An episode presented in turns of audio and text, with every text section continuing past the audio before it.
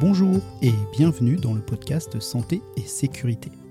La semaine dernière, du 20 au 24 juin 2022, avait lieu la semaine de la qualité de vie au travail proposée par l'ANACT, l'Agence nationale pour l'amélioration des conditions de travail.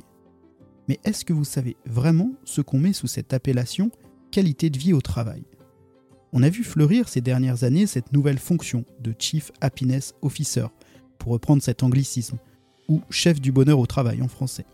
Oui, bon d'accord, c'est plus joli dit en anglais. Et pas plus tard qu'il y a quelques jours, alors que j'avais un échange sur Twitter à propos des anglicismes en entreprise, un tweetos moquait le terme de Chief Happiness Officer en disant que s'il y avait bien une fonction qui servait à rien, c'était celle-ci. Parce que selon lui, il ne suffit pas de mettre à disposition des salariés des oranges, bio évidemment, un baby-foot ou une séance de massage à la pause méridienne pour améliorer la qualité de vie au travail ou encore les conditions de travail. Et qu'il serait préférable d'avoir un bon manager plutôt que des Chief Happiness Officers.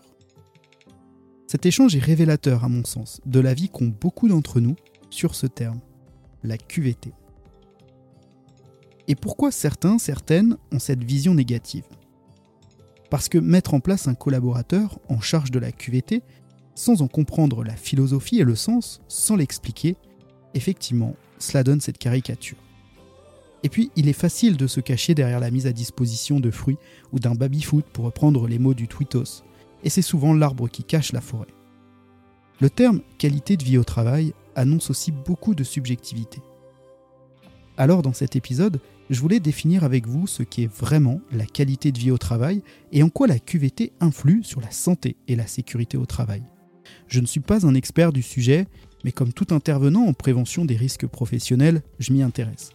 Et si sa mise en application est beaucoup plus difficile qu'elle n'y paraît, parce qu'il n'existe pas de recette miracle, parce qu'il n'existe pas de recette parfaite, parce qu'une politique QVT doit être adaptée à chaque entreprise, parce que l'encadrement comme les salariés doivent être impliqués, parce que dans les dimensions de la QVT, il y a aussi une part de subjectivité, je suis quand même convaincu et persuadé qu'une politique QVT bien menée peut avoir un impact très important dans une entreprise. Les définitions de la QVT, car oui, il y en a plusieurs, les plus utilisées selon l'accord national interprofessionnel du 19 juin 2013, s'attachent à son objet, à son sens et à son contenu. On peut en donner quatre définitions. Premièrement, la qualité de vie au travail vise d'abord le travail, les conditions de travail et la possibilité qu'elles ouvrent ou non de faire du bon travail dans une bonne ambiance, dans le cadre de son organisation. Deuxièmement, la qualité de vie au travail désigne et regroupe sous un même intitulé les actions qui permettent de concilier à la fois l'amélioration des conditions de travail pour les salariés et la performance globale des entreprises, d'autant plus quand leur organisation se transforme. Troisièmement, la qualité de vie au travail peut se concevoir comme un sentiment de bien-être au travail perçu, collectivement ou individuellement, qui englobe l'ambiance, la culture de l'entreprise, l'intérêt du travail, les conditions de travail, le sentiment d'implication, le degré d'autonomie et de responsabilisation, l'égalité, un droit à l'erreur accordé à chacun, chacune, une reconnaissance et une valorisation du travail effectué. Et enfin, les conditions dans lesquelles les salariés exercent leur travail et leur capacité à s'exprimer et à agir sur le contenu de celui-ci déterminent la perception de la qualité de vie au travail qui en résulte.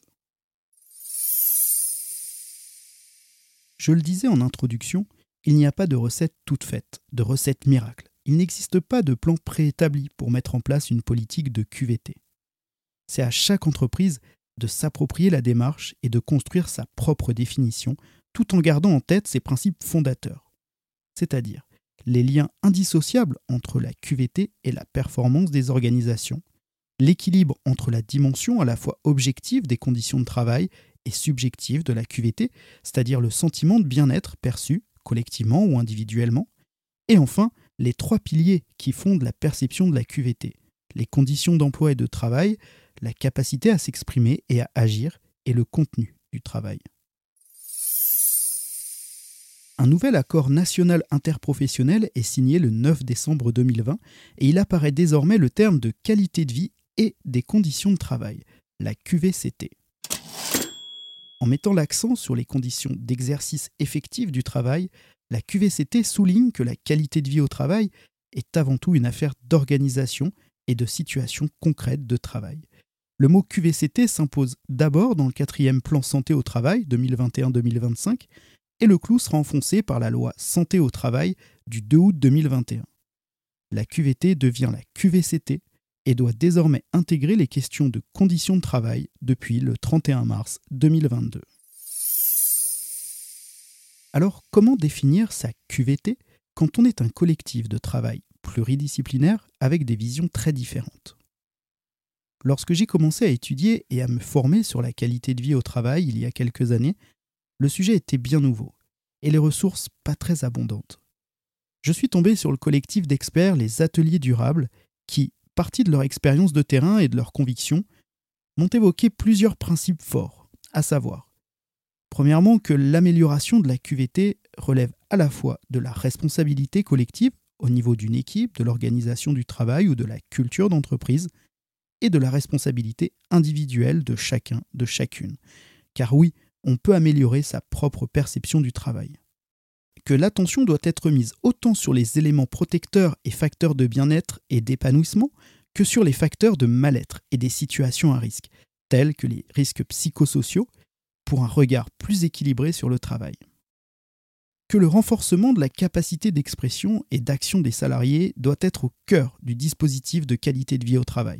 Les collaborateurs et les collaboratrices doivent être considérés comme des experts de leur cadre de travail et doivent être écoutés et associés à la conduite de la démarche.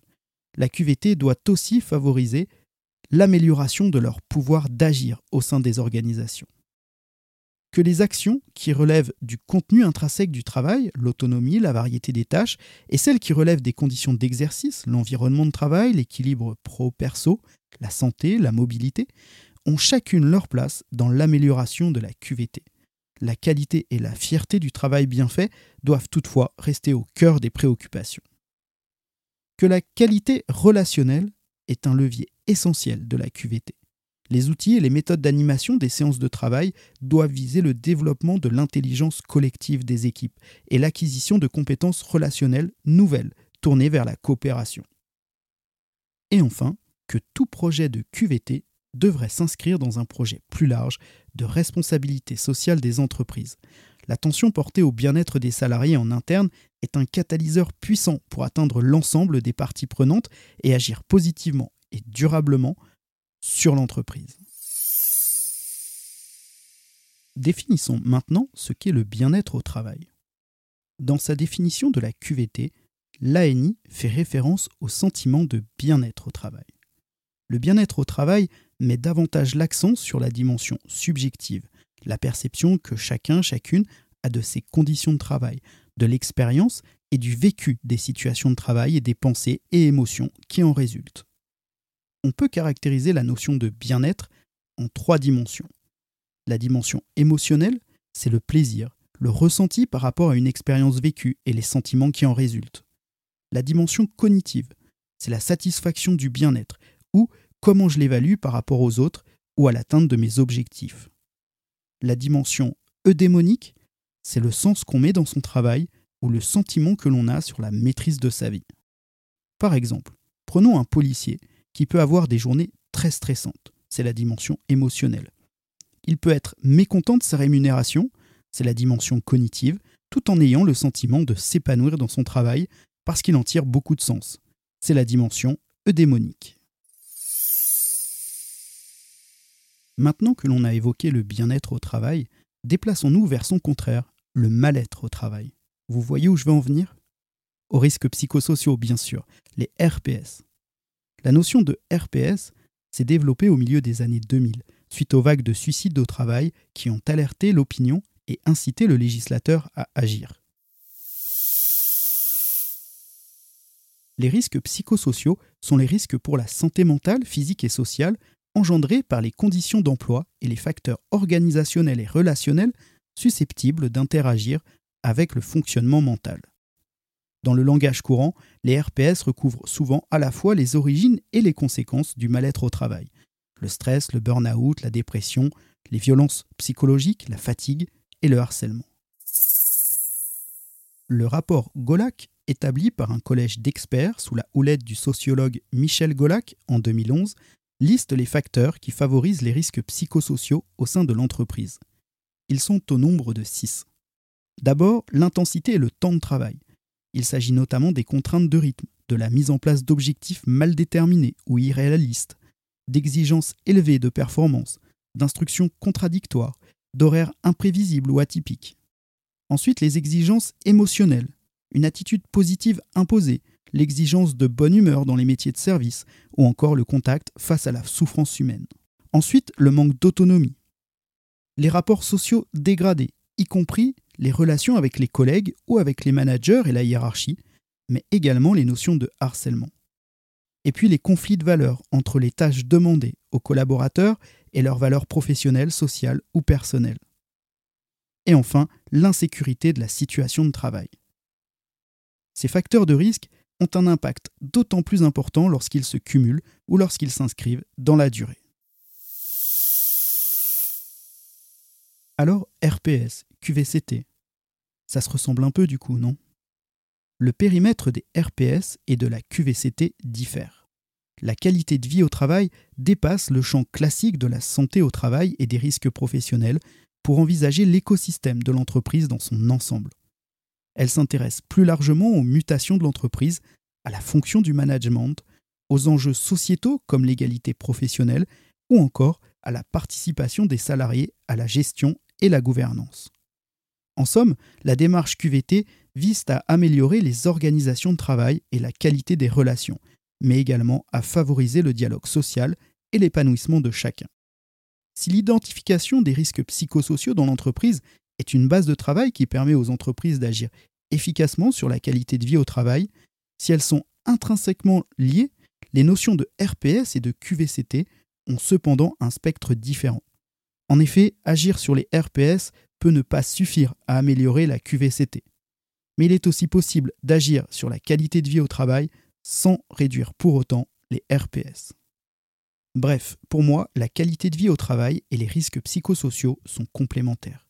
L'objectif d'une politique de prévention des RPS est de réduire les risques professionnels, alors que l'objectif de la QVT est finalement de développer les conditions de l'engagement de tous.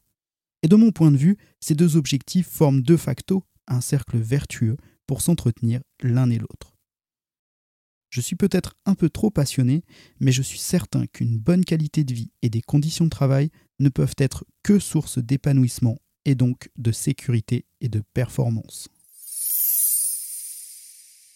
Voilà, j'en ai terminé avec ce petit épisode sous forme de chronique, de billets d'humeur. Je voudrais terminer celui-ci en vous proposant trois ressources sur le sujet. D'abord, le podcast de l'excellent Gaël Châtelain-Berry, Happy Work. Un deuxième podcast, celui animé par Fabienne Broucaré et produit par myhappyjob.fr, Mon idée QVT. Et enfin, le blog et les services des ateliers durables dont je me suis beaucoup inspiré. Je vous mets tous les liens en ressources dans la description de l'épisode. Ah oui, et j'oubliais, n'hésitez pas à mettre des étoiles et des cœurs sur votre appli d'écoute. Ça nous aide vraiment beaucoup. Je vous souhaite une belle journée, mais surtout, prenez soin de vous.